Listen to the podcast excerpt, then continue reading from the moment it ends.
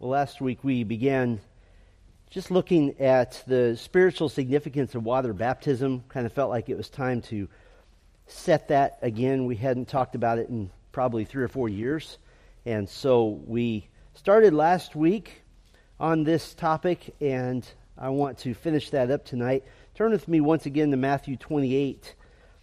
Matthew 28, the very end of the gospel, and we'll begin our time with the command of Christ concerning baptism.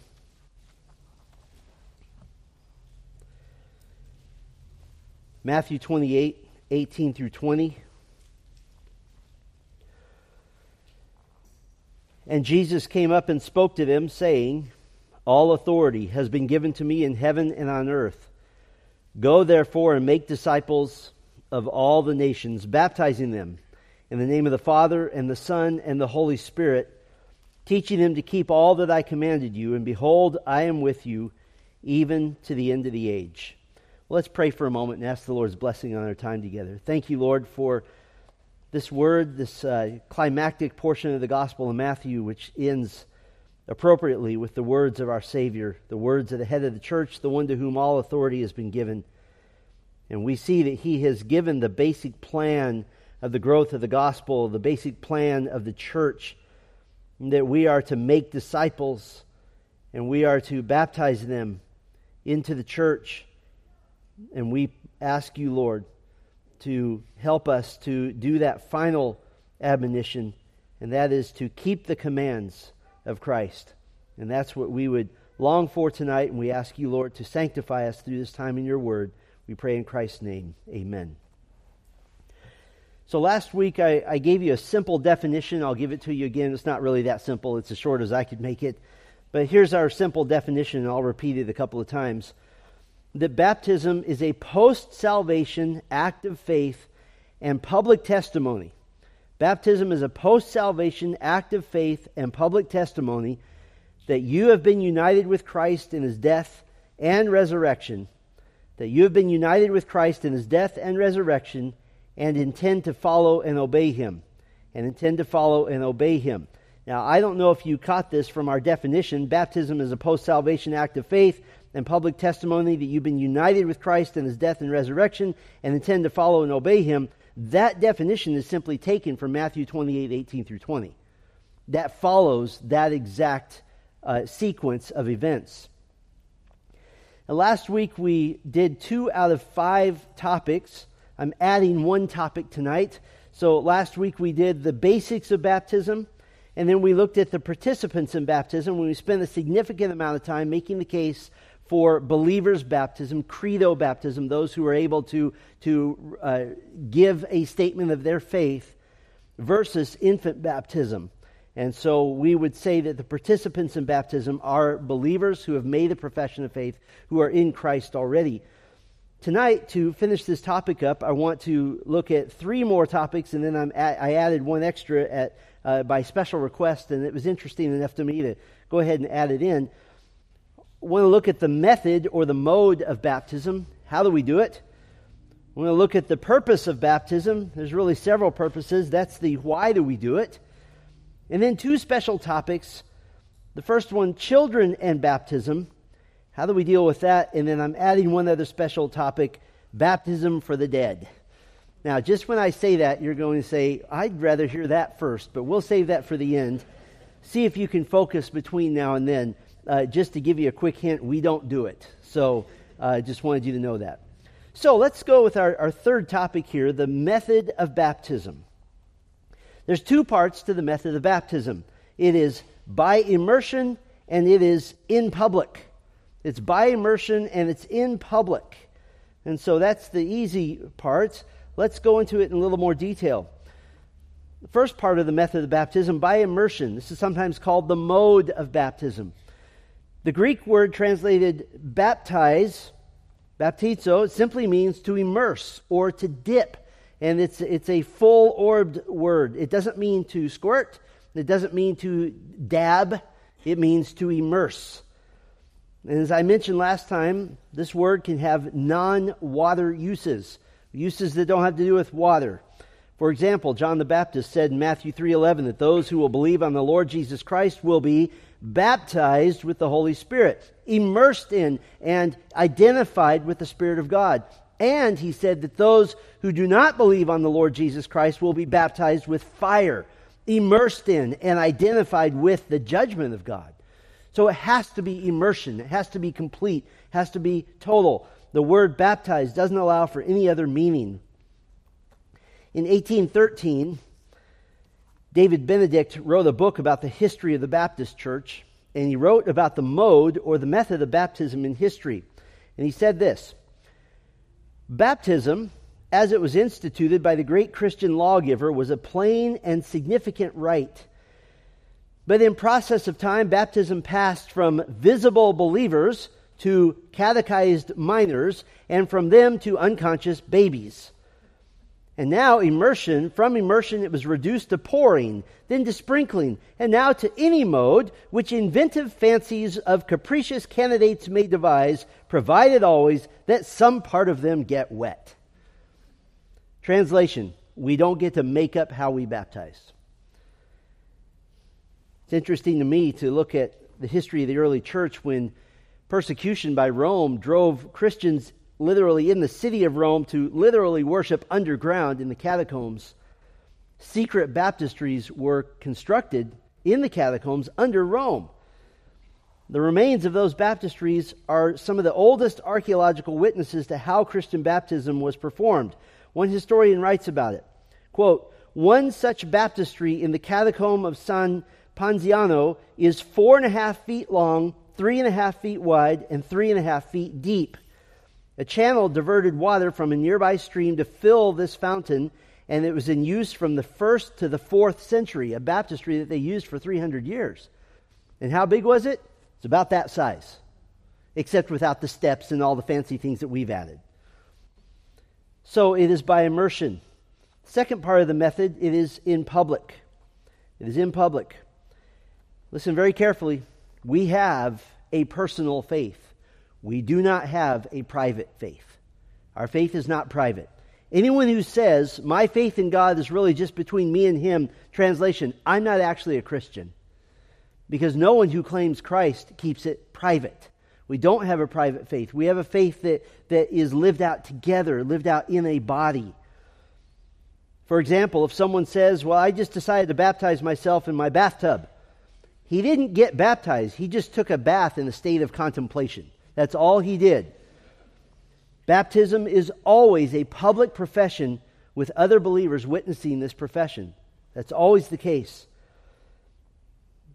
And we would say that if someone says, I'm too embarrassed to get dunked underwater in front of a bunch of people, then we would say you're too embarrassed to follow Christ. I get to give this little speech to all of our baptism candidates, and I, I let them know because there is an element of nervousness, and we understand that but I let them know that everybody seated out here is on their side, and half of them have been in this baptistry here. Well, not this one, but in the one we used to use. If I'm too embarrassed to get a little bit wet for the sake of Christ, I'm not going to withstand persecution. I'm not going to stand for the faith. Now, I can't speak for all of you. I know some of you, and I can speak for myself as being raised in church environments that either didn't understand Christian baptism or just didn't take it seriously, didn't worry about it and went with church tradition instead. And I know for many of us that's caused a great deal of angst and maybe even a little bit of frustration at being misled. Whatever stage you're in, now you know. The baptism, the method is by immersion and it is in public. I, I don't know the exact statistic, but I'm going to say for me personally as a pastor, I'm going to say at least eight out of the ten people that I baptize have been quote unquote baptized before. Now, I tell them, you haven't been baptized before. And what I mean by that is that they, they weren't saved or they were sprinkled as a baby, and we don't count that as baptism. What we say is that you got wet in a religious environment, that that's all that is. That's the result of bad teaching. That's the result of a, a low view of the gospel, a high view of self. And so we do our best to try to correct that as we go. So the method or the mode, by immersion and in public. But I want to get to the heart of the issue. I want to talk about now the purpose of baptism. The purpose of baptism, and we'll divide this into to four reasons. You really only need one, but we'll do four. Reason number one, under the purpose of baptism, this is the only one you have to have, it's a command of Christ. It is a Christ command, and that's all you need. We just read this in Matthew 28 18 through 20. He was not ambiguous at all. Go therefore and make disciples of all the nations, baptizing them in the name of the Father and the Son and the Holy Spirit. Believers in Christ are baptized. If you don't want to follow that first command of Christ, why would the church have any reason to believe you're going to follow the other commands of Christ? It's a litmus test, as it were, not to see if you are saved, but to just show that you're, you're obedient. Jesus said, if you love him, you obey his commandments. John 14, 15. And this is, this is a, the, the easy one. He commanded baptism, he commanded a, a public profession of faith. It's a command of Christ. There's a second reason under the purpose of baptism. I've already alluded to this, but I want to flesh it out a little bit more. Baptism publicly identifies you as a follower of Christ. It publicly identifies you as a follower of Christ. Now, I've divided this into five representative meanings of baptism to show you that you are a follower of Christ, or rather to show others that you're a follower of Christ. Here are these five representative meanings. The first meanings. The first one we'll call association. Association says that Jesus, uh, as Jesus commanded his disciples here in Matthew 28, to baptize new disciples in the name of the Father and of the Son and of the Holy Spirit. It's a public statement of belief in the triune God and a desire to associate with Him. I belong to Him. I belong to God the Father. I belong to God the Son. I belong to God the Spirit. And so there's association identifying yourself as a follower of Christ, we would also use the term, I just used it, identification. Identification. Last week I referenced Romans 6, 3 through 5. We're buried with him, we're raised with him.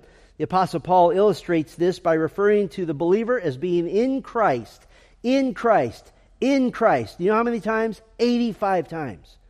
We're in him. Baptism is a monumental statement that we are in Christ. We're, we are immersed into Him. So there's association, there's identification. Another representative meaning we'll call purification.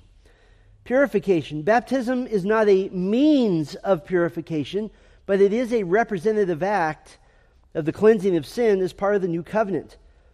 And this will be well represented by Titus 3, verse 5, that He saved us not because of works done by us in righteousness, but according to his own mercy, by the washing of regeneration and renewal by the Holy Spirit. Mm, that a person enters into the waters of baptism and is completely submerged in the water. And what does this represent? It represents total cleansing from sin. Christ has given that cleansing, and it's necessary to enter into the new covenant. And this is, this is very key. This ties into the Old Testament idea that you didn't just go get renewed by God. You didn't, you didn't go get forgiven by God. First, you had to be cleansed. First, you had to be clean before the Lord. And that was in the Old Testament law. And this is the same thing that we are purified and forgiven. We are the washing of regeneration, renewal by the Holy Spirit. There's a fourth representative meaning we could say and that is liberation. Liberation. Hebrews 10.31 says it is a fearful thing to fall into the hands of the living god. But baptism symbolizes that now we're liberated. The, the wrath of god no longer holds us in terror and in fear. And there, there's a joy to that. There's a, there's a delight to that. Uh, one of our pastors who may or may not be the tallest guy most of us know he loves to baptize, and you've seen him. He rips people out of the water, right? Because it's a celebration. And if I was capable of doing that and I was taller, I would do it. But it's liberation. You know what I get to see? And baptism doesn't save, but it is representative. You know what I get to see? I get to be this close to the faces of people coming up out of the water, and every time it's just pure, unadulterated joy and delight. There's one more representative meaning to public baptism it is incorporation. Incorporation. 1 Corinthians 12:13 states that in one spirit we have all been baptized, immersed in one body and made to drink of one spirit.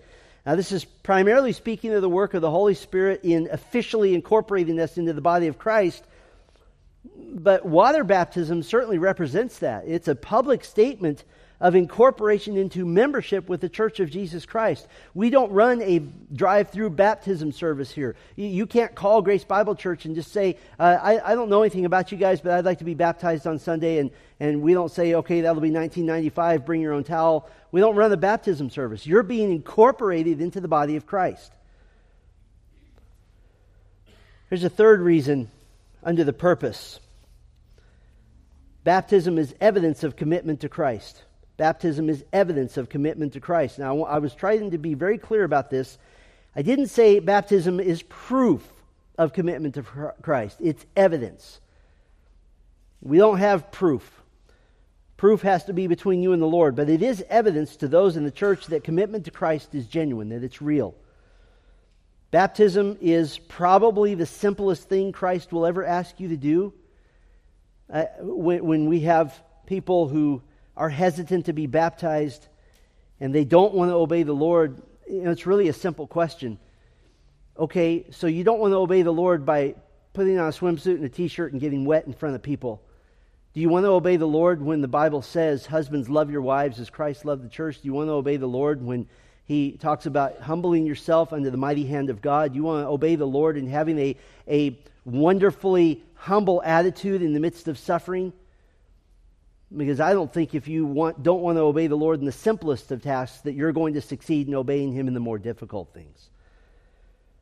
1 John 2 4, the Apostle John says, Whoever says, I know Him, but does not keep His commandments is a liar, and the truth is not in him.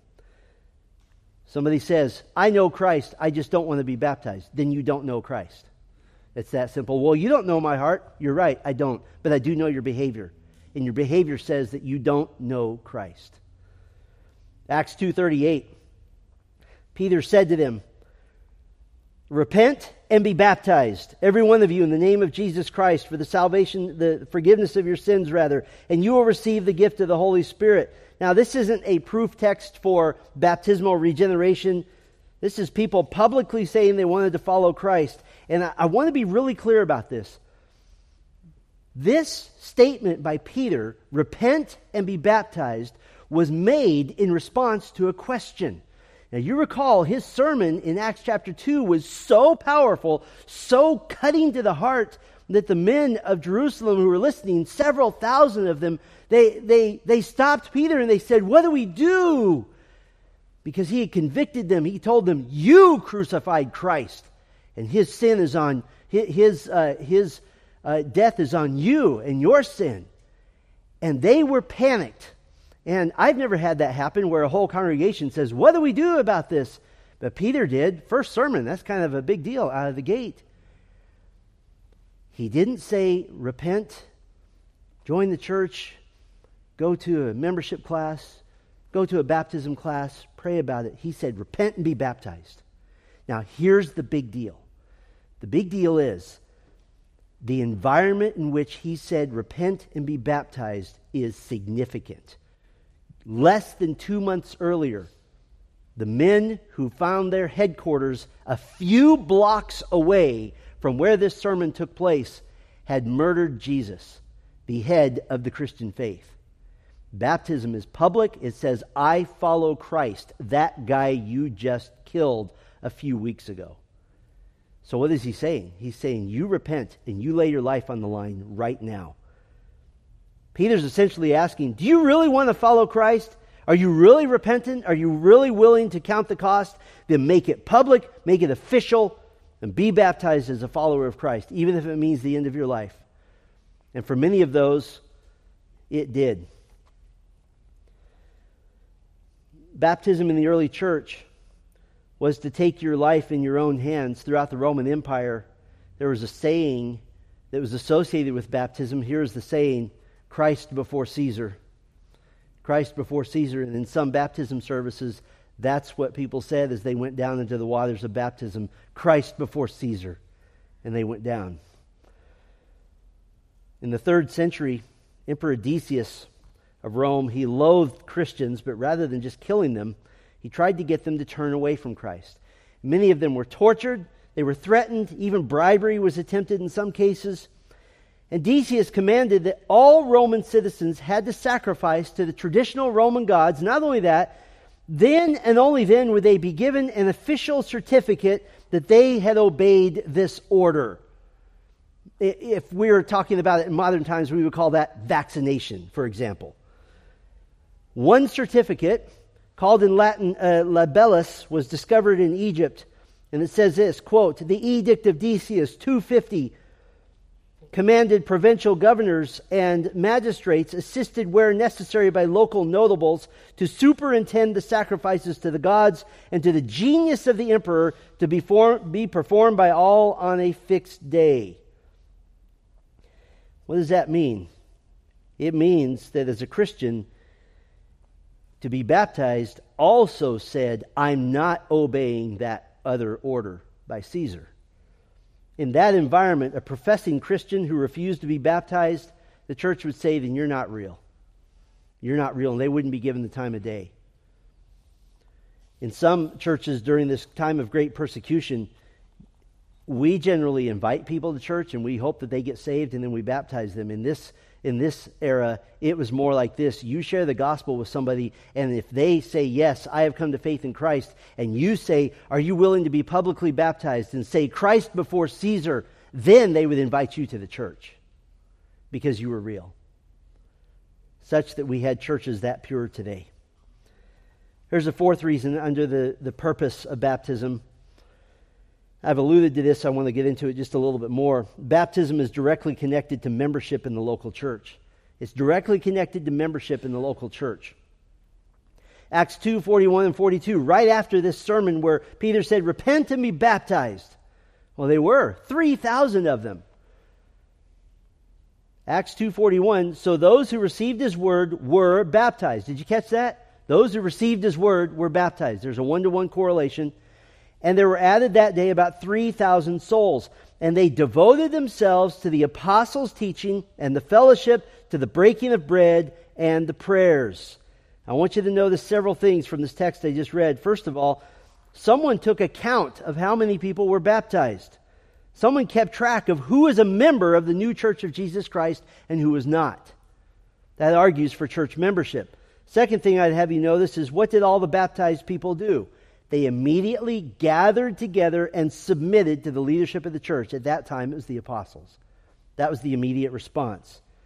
And the third thing I want to show you is that they took the Lord's Supper together, the breaking of the bread, and they only did so as baptized members of the church.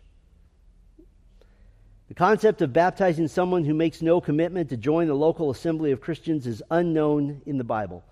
And by the way, just so you know, and I get asked this on occasion, baptism is a one time event in the life of a Christian. Legitimate baptism is. We do receive new members who attest that they have been publicly uh, baptized and proclaim their faith in a different context, and we're, we're fine with that. It does, however, have to be a church that proclaims the gospel. You, can't say, yeah, I, I went to my uh, local Kiwanis club and they had a big pool and I got baptized there. No, it has to be a church. Well, that's the purpose of baptism. I want to spend the rest of our time on a couple of special topics. Special topic number one children and baptism. Children and baptism. Now, you might be saying, well, just last week you said we don't baptize babies. That's right. So we have an issue to deal with here. Because we hold to believers' baptism or credo baptism, we rightly have a concern for the baptism of children.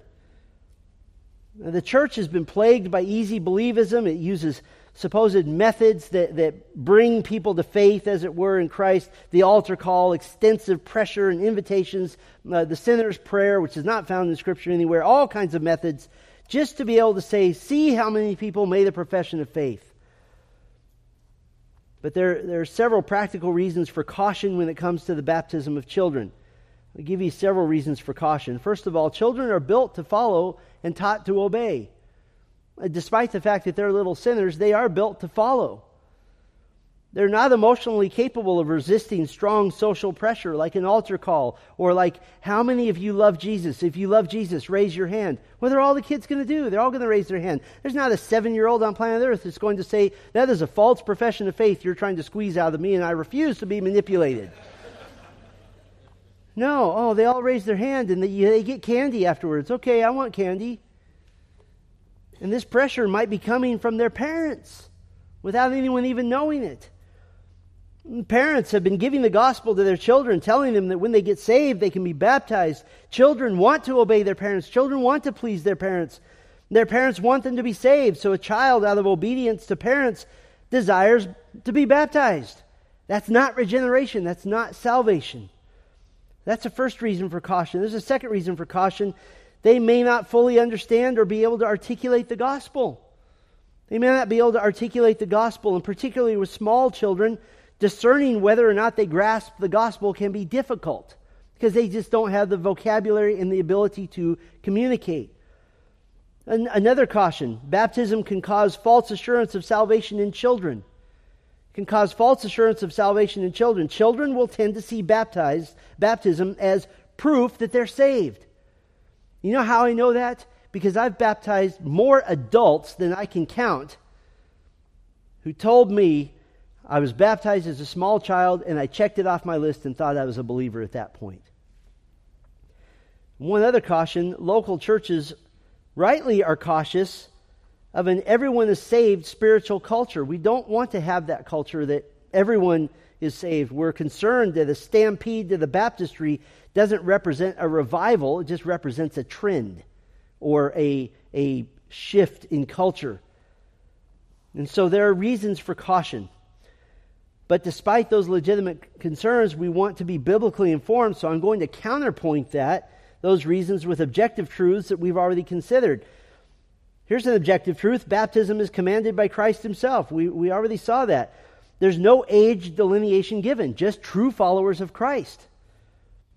We also know that Ephesians 6 1 makes a very good case for believing children, that they're expected to obey in all aspects of the Christian life. They're said to obey your parents in the Lord. You can only be in the Lord if you're in Christ.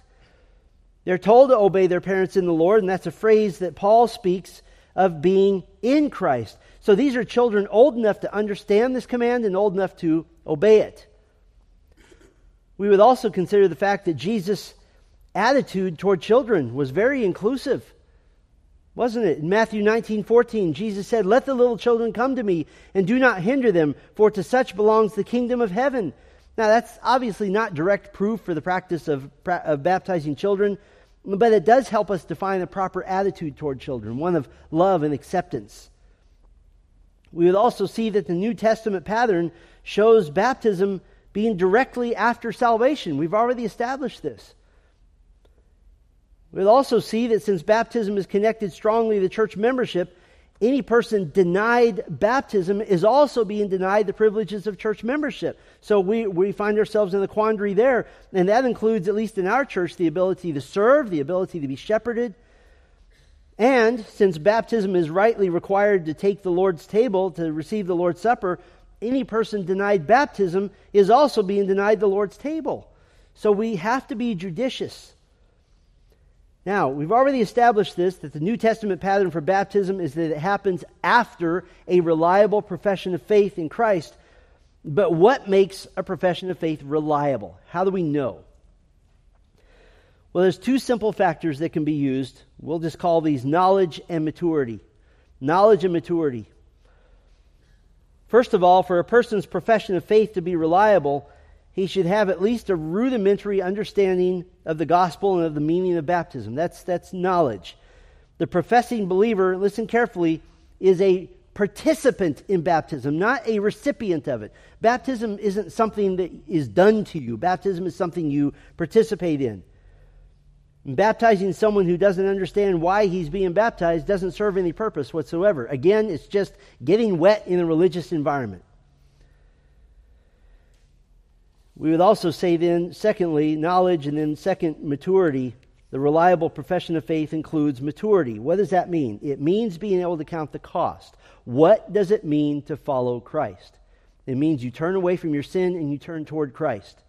There is a cost involved. Not a cost to be saved, to, to get saved. There's a cost to live the life of the saved. And am I willing to count that cost? Jesus gave that command. You count the cost. Children may, in fact, become believers at an extremely young age.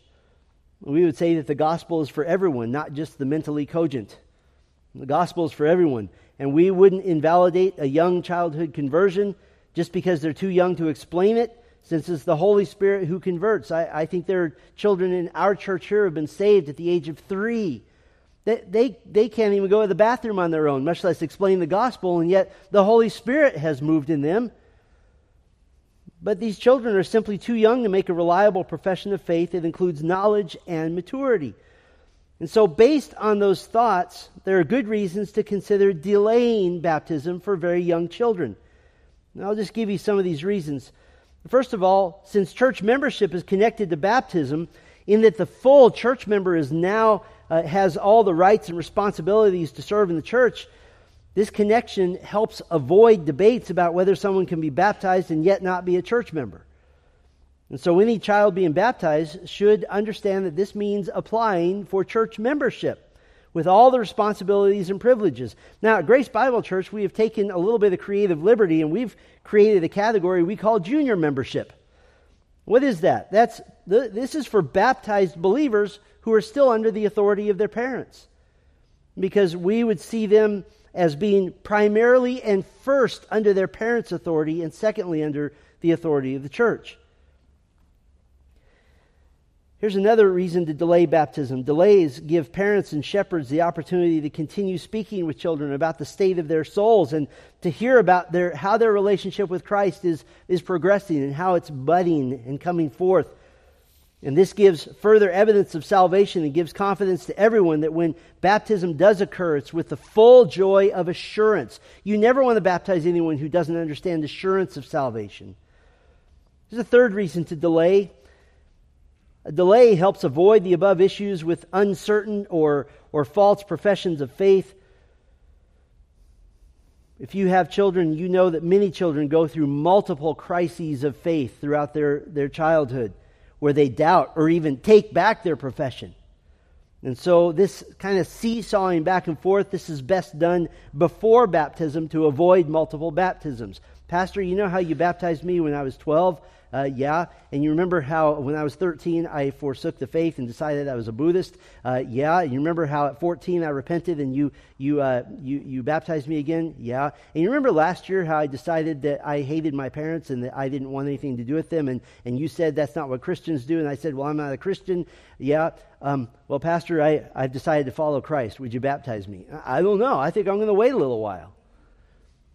That seesawing happens. And it's best for us to see this is a young person who deeply yearns to follow Christ. There's one more reason to delay. A delay helps emphasize the fact that the primary responsibility of children is to obey their parents. Sometimes uh, children ask me questions about the Bible, which I love. You'd be amazed at the depth of theological acumen some of these kids have. Um, especially when I get the one about how many wives did Solomon have and why. And I say, you go ask your mom and dad and they'll take care of that one. But sometimes they'll say, The Bible is big. How do I know how to obey it? And I like to tell children there's only one command in the Bible for you obey your parents. That's all you have to do. And so by delaying baptism, it avoids confusion. That's their one duty, is to obey their parents. So, how do you strike a balance? Is there a way to allow the child who's a true believer in Christ to come to the waters of baptism? Here's where we're landing as a church, and we've been following this for some time now. It's not a perfect policy, but these are the guidelines. There's six variables that we consider. The first one is parental witness. That parents or those taking charge of children give witness to the fruit of salvation that they've seen in the life of this child particularly in the areas of obedience and self control and desires for spiritual things. There's not that attitude of pushback anymore. There's not a rebellious spirit. There's a desire to obey. Not sinless perfection, but desire. And there's a clear shift that a parent can say, we've definitely seen this over time. A second variable we would say is church witness. Parents identify others in the church who have witnessed the fruit of salvation in the life of the child. And this might be the, the student ministries pastor, it might be other saved youth, it might be families that spend a lot of time with the child. It's a third variable we consider, and that is the articulation of the gospel. The articulation of the gospel is that knowledge piece. That the child should be able to express at least the basics of the gospel without coaching from their parents, by the way. Eh, they're not expressing the basics of the gospel when the parents are feeding them words. And so we reserve the right to speak to a child without parents in the room. Tell me the gospel. There's a fourth guideline we use, and that is articulation of personal testimony. That is the maturity piece, the articulation of the personal testimony. The child should be able to share what they believe has changed in their hearts and in their minds as a result of salvation. They might not have a clear before and after story. Some of you who get saved at the age of 40, your before story is pretty colorful. Um, children who get saved when they're little, they don't have that big of a before story, but they can say, I used to hate obeying my parents. Now I know that it pleases God to obey my parents. So they can give at least that much. And the child should have an unhesitant willingness to publicly proclaim his faith at baptism. If there's a hope or a desire to avoid public profession, then generally what we do is say you're not ready and we, will wait until you are. And so the testimony of the child, as with all of our baptism candidates, is written and it's approved by the pastor or the designated representative that we use. There's a fifth consideration, a fifth variable Church membership ability. Church membership ability. We've already said baptism is clearly connected with church membership from Acts 2 uh, 41 and 42. Any child being baptized should be fully aware that they're committing to church membership. Yes, under the authority of their parents, our, our little nickname junior membership.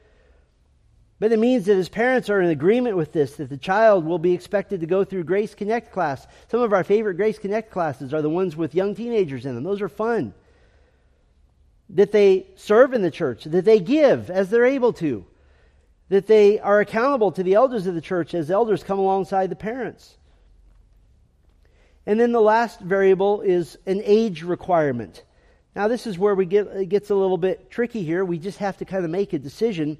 Based on the practices of like minded churches, we generally recommend a minimum age of 12. A child who's 12 and saved yet doesn't demonstrate all these qualifications ought to delay baptism. Some 12 year olds are different than others. In, in, rare instances, a child younger than 12 may be considered, but again, they should meet all of those other criteria pretty well. And that's just more than parents' desire. When I see a child that's a little bit hesitant and parents pushing toward the baptistry, I say, no, no, this needs to be his own desire. Now, this isn't proof that 12 is a minimum age.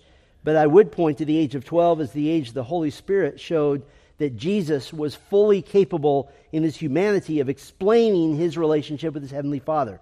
You remember that when he explained to his parents, Should I not be in my Father's house?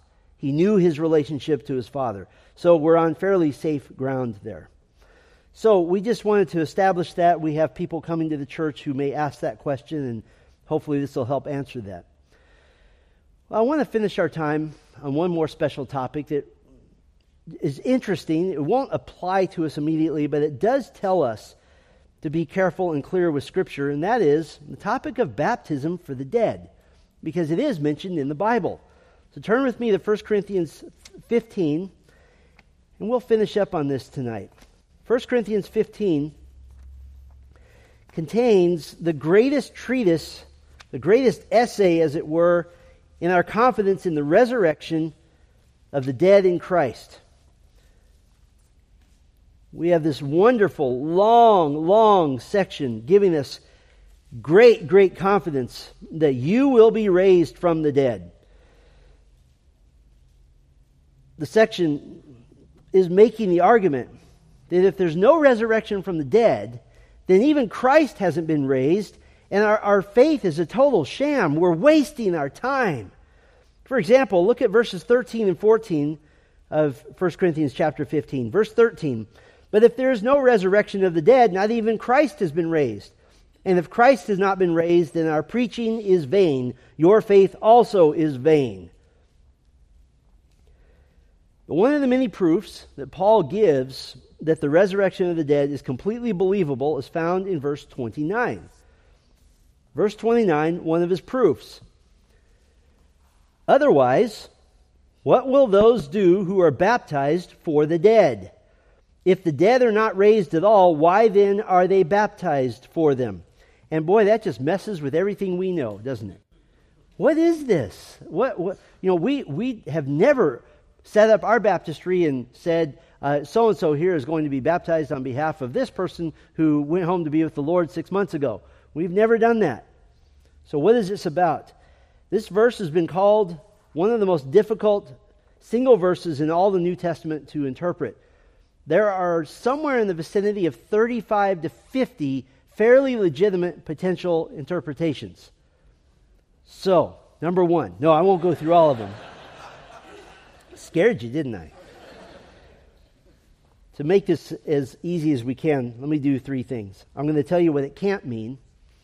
I'm going to tell you all the variables that make precision difficult.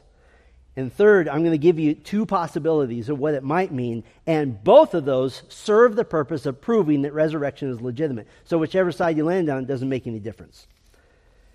First, what, is, what does it not mean? What it does not mean is a legitimate practice of vicarious baptism.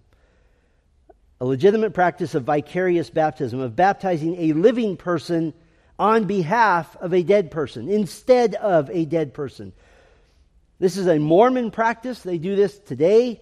Never anywhere else in Scripture is this practice even hinted at, and is definitely not commanded. This entails the belief that even if someone did not have faith in Christ when they died, then another person can be baptized for them in order to save them. That just blows the gospel out of the water, doesn't it? That means that A, water baptism saves, and B, personal faith is not necessary for salvation. So we wouldn't even come anywhere near close to holding to that. That belief is totally unacceptable on multiple levels. And I want to be specific this is talking about vicarious baptism for a, a dead person who didn't make a profession of faith. I'm going to come back to this in a bit. Second thing I want to do, there are some variables that make precision difficult in this verse, and when you just have two or three of them, it, that's what gives you these 35 to 50 potential interpretations. The first variable is the meaning of baptized. Remember, the word baptized can have water implications and non water implications. We said 1 Corinthians 12 13, we're baptized into one body through the Spirit of God. Nothing in the context in this verse here to point to certainty of water context or not. Nothing tells us that. Otherwise, what will those do who are baptized for the dead? Doesn't tell us whether it's speaking of water. That's the first variable. There's a second variable, and that's this one word. Otherwise, what will those do who are baptized for the dead? This is the Greek term huper. And this word can be translated over a dozen different ways with different nuances of meaning. It can mean for, it can mean about, it can mean beyond, above, instead of, because of, in reference to, for the sake of. And so context has to drive how you translate that. That's a second variable. Those two variables alone begin to give you uh, many, many potential interpretations. And there's a third variable. What were the Corinthian believers actually doing? We don't know. So that variable becomes very difficult. Were they baptizing vicariously? We don't know that for certain, so that becomes an issue for us. Adding just those three variables makes the range of possible interpretations mathematically large. Now, the last thing I want to do is give you two of what I think are the best options. But again, either one of these will accomplish Paul's point of trying to give positive confidence and positive evidence for the future resurrection of believers. Option number one, and I said we don't do this, but we don't know what the Corinthian believers were doing. Option number one, vicarious baptism for dead believers, not unbelievers. That potentially they were the, the church at Corinth was practicing this vicarious baptism for dead believers. That perhaps the Corinthian believers were, were baptizing living believers on behalf of the dead. It's very unlikely they were baptizing on behalf of unbelievers, since the Corinthians did believe and they did understand the gospel. But if they were practicing vicarious baptism, it would be much more likely for deceased believers who had died prior to being baptized. And maybe they had a misguided belief that baptism is, is what must complete your Christian life. We don't know what they might have believed on that. It might have even been a reference to the immediate context in chapter 11, where Paul told them that people in their midst were dropping dead because of their disobedience to the Lord. And so maybe when someone drops dead, maybe they were saying, you know, let's just do a vicarious baptism. Let's just cover all of our bases just to be, just to be safe. How would this help prove Paul's case for the resurrection? Well, it goes something like this. That he's, he would be saying, even if, the, even if you're doing the practice of, of baptizing for the dead, whether it's right or whether it's wrong, it proves that we all believe that the dead will be raised. It proves that. I think the best evidence, though, is that this is not what Paul is talking about, because this practice would be out of step with the rest of the New Testament, and it would either be given more mention and teaching in the New Testament if it's legitimate, or it would be soundly condemned. So I, I wouldn't go down the vicarious baptism route. Option number two, I think, is the best option, and that is that baptism is not referring to water baptism at all here but the, the chapter 12, verse 13 sense of being baptized, immersed into the body of Christ through the Holy Spirit. And the, two, the, the term huper here ought to be translated because of or in reference to. Otherwise, what will those do who are baptized because of the dead? If the dead are not raised at all, why then are they baptized? Because of them. You put those two variables together, what is Paul talking about? If those two variables are in place, the idea is that Paul is indicating that people are coming to faith in Christ based on the continued memory, based on the continued testimony of believers who went before them. That the person saying, I have come to faith because of the testimony of this brother who's already died, that would make no sense. If that person didn't believe that the brother who died was simply annihilated and wouldn't be raised from the dead. And so, again, if you take that view, it proves Paul's point that, that resurrection is true. Just as an example, in the life of Paul himself, could you think of anybody that Paul saw die a glorious Christian death before Paul's salvation? How about Stephen? He saw and witnessed Stephen, the heavens opened, and the Lord Jesus Christ standing at the right hand of the Father. And Stephen saying, Father, forgive them. Same words that Jesus said on the cross. I guarantee you, Paul remembered that. I like this option a lot better for two reasons. The first reason, it doesn't seem to represent some sort of odd practice that Paul accidentally forgets to condemn. And the second reason, he speaks of it as something normal that we could find anecdotal examples in history of a dead believer being a primary influence in the salvation of someone. John MacArthur tells the story of a young man in their church years ago diagnosed with a terminal illness. And he faced that illness with grace and with trust in the sovereignty of God and publicly proclaiming his yearning to be with Christ, his excitement to go to heaven. And MacArthur says that at least one that they know of for certain, and maybe many others, came to faith in Christ long after that young man died because they remembered how he faced death. And they believed that resurrection must be real if anybody can face death like that. What a person does at their own death is a powerful testimony, and it goes beyond the grave. It goes beyond that moment of death. And the fact that Christians routinely face their own deaths with joy and with anticipation and delight is a powerful witness of Christ and apparently is a, is a fairly common phenomenon. I have literally counseled with an older believer who was given a diagnosis of cancer, and then he came to me. He said, I, I need to talk to you. And I said, This Is about the diagnosis of cancer? He said, No, it turned out to be false. And I got my hopes so raised up for heaven, and I was putting my affairs in order. I just need prayer. I, I was so ready to go home.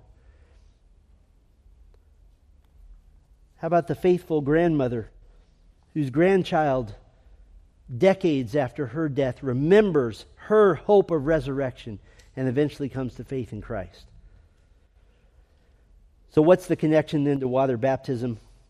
It's simply that a new believer's baptism testimony could certainly include the influences of those deceased believers who were so confident in their faith that Christ in Christ that it left this unmistakable testimony that the resurrection is real and it's coming to all who trust in Christ. I want to finish with one question and one plea. One question, and it's one I'm asked on occasion, and I don't know when I'll get to address it again, so I'll address it now. The question I get at Grace Bible Church Are you Baptists? Are you Baptists? I'm always scared to answer that question because what they're asking is Are you like my preconceived notion of what I think Baptists are like? So I just say, Maybe, and let's talk about it. Eventually, to put a label on everything you believe gets ridiculous because you'd have to have pages of labels, but it is a, it is a question Are we Baptists? Well, first of all, we're Reformed in that we hold to the doctrines of grace that salvation is by grace alone, through faith alone, in Christ alone, as revealed in Scripture alone. So are we Reformed Baptists?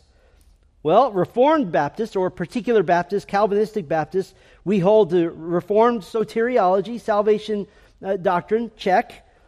We hold to the regulative principle of worship that if it's not expressly commanded in Scripture, we don't do that as part of worship. That's one of the reasons we don't baptize infants, check. Reformed Baptists hold to covenant theology, uncheck. We're not covenantal. We would graciously disagree with our covenantal brethren about things like the covenant of the works or the covenant of the grace, which is not taught in Scripture directly. So, what are we? I, I guess we would call ourselves Reformed Dispensational Baptists. So, why don't we put that on our sign? because there's only three people in Kern County who would know what that means, and they all go to this church. so I've been thinking about this, and I, I, feel like we should define ourselves by our name. And if we're going to do that, then we need a bigger sign. Because our name would be Grace alone, faith alone, in Christ alone, literal, historical, grammatical, hermeneutic, premillennial, pre tribulational, dispensational believers, baptism, six day creationist, not under the law of Moses, new covenant, still under Abrahamic covenant, literal restoration of Israel, but Gentiles coming to the kingdom in the church age, harmony of the gospels, Trinitarian, reformed, regulative principle in worship, Calvinist, but don't get offended by that because we still love you, church. So that's who we are. That's who we are. Oh no. We need a bigger sign. More seriously, though, so if somebody asks, Are you a Baptist? Yes, we are. What does that mean? It means we obey the Lord Jesus Christ in His Word. And one of the things He said is to baptize. We just don't stick it in our church name. Most importantly, though, I do have a plea. Baptism is a double edged sword. It is a two edged sword in that, on the one hand, it is a glorious symbol and reminder of the regeneration, the purification, having died with Christ and been raised with him. It is a glorious reminder. But on the other side of that, it can be seen as a false proof of salvation. And I would urge you don't let the fact that you've been baptized keep you from examining your heart. If you say, Am I in the faith? and the first thing you think is, Yep, I got baptized. No. Don't think that. Better have you been following Christ in a way that demonstrates a changed life? Or are you leading a double life that you don't care about, that you think is okay, that you're trying to get pulling one over on everyone? You need Christ. And I would urge you not to let your baptism make you relax and let you even think for one minute that that moment in time is the source of your security. It is not. There's no place in Scripture that says your baptism is a source of security. Christ is our source of security. The fruit of the Spirit is our source of security. Our obedience is our source of security. Our desires, our, our heavenward glance, our heavenward gaze, that's our source of security. Our love for the body of Christ is our source of security. And I would say this with all the love of Christ, all the warning that I can muster my personal experience has been eight out of ten people that get into the waters of baptism in the ministry I've been a part of, eight out of ten have gotten wet before, have been baptized before. And they come to realize that they got wet before they made a genuine, heartfelt profession of faith, before they were regenerate. And so I would say, come to the cross and then come to the waters and do so in a legitimate way. Let's pray together. Thank you, Father, for an enjoyable day of the Lord. We have feasted on the songs of the faith. We have been fed with the Word of God, and we have been thrilled with the fellowship of the saints. How we love to gather together. And tomorrow we face another day, Lord, in a world that hates us and hates you. And yet we're called to be faithful witnesses, and even our own baptisms, Lord, are a witness to the world that we are followers of Christ and we are loyal to Him and our fidelity is to Him. We thank you, Lord, for the church. We thank you for the gift of baptism, which does not save, but gives us a memorable moment in which we can say we publicly proclaimed that we are in Christ. Thank you for this Lord's Day. May it resonate in our hearts as we go forth to be faithful to you this week. We pray in Christ's name. Amen.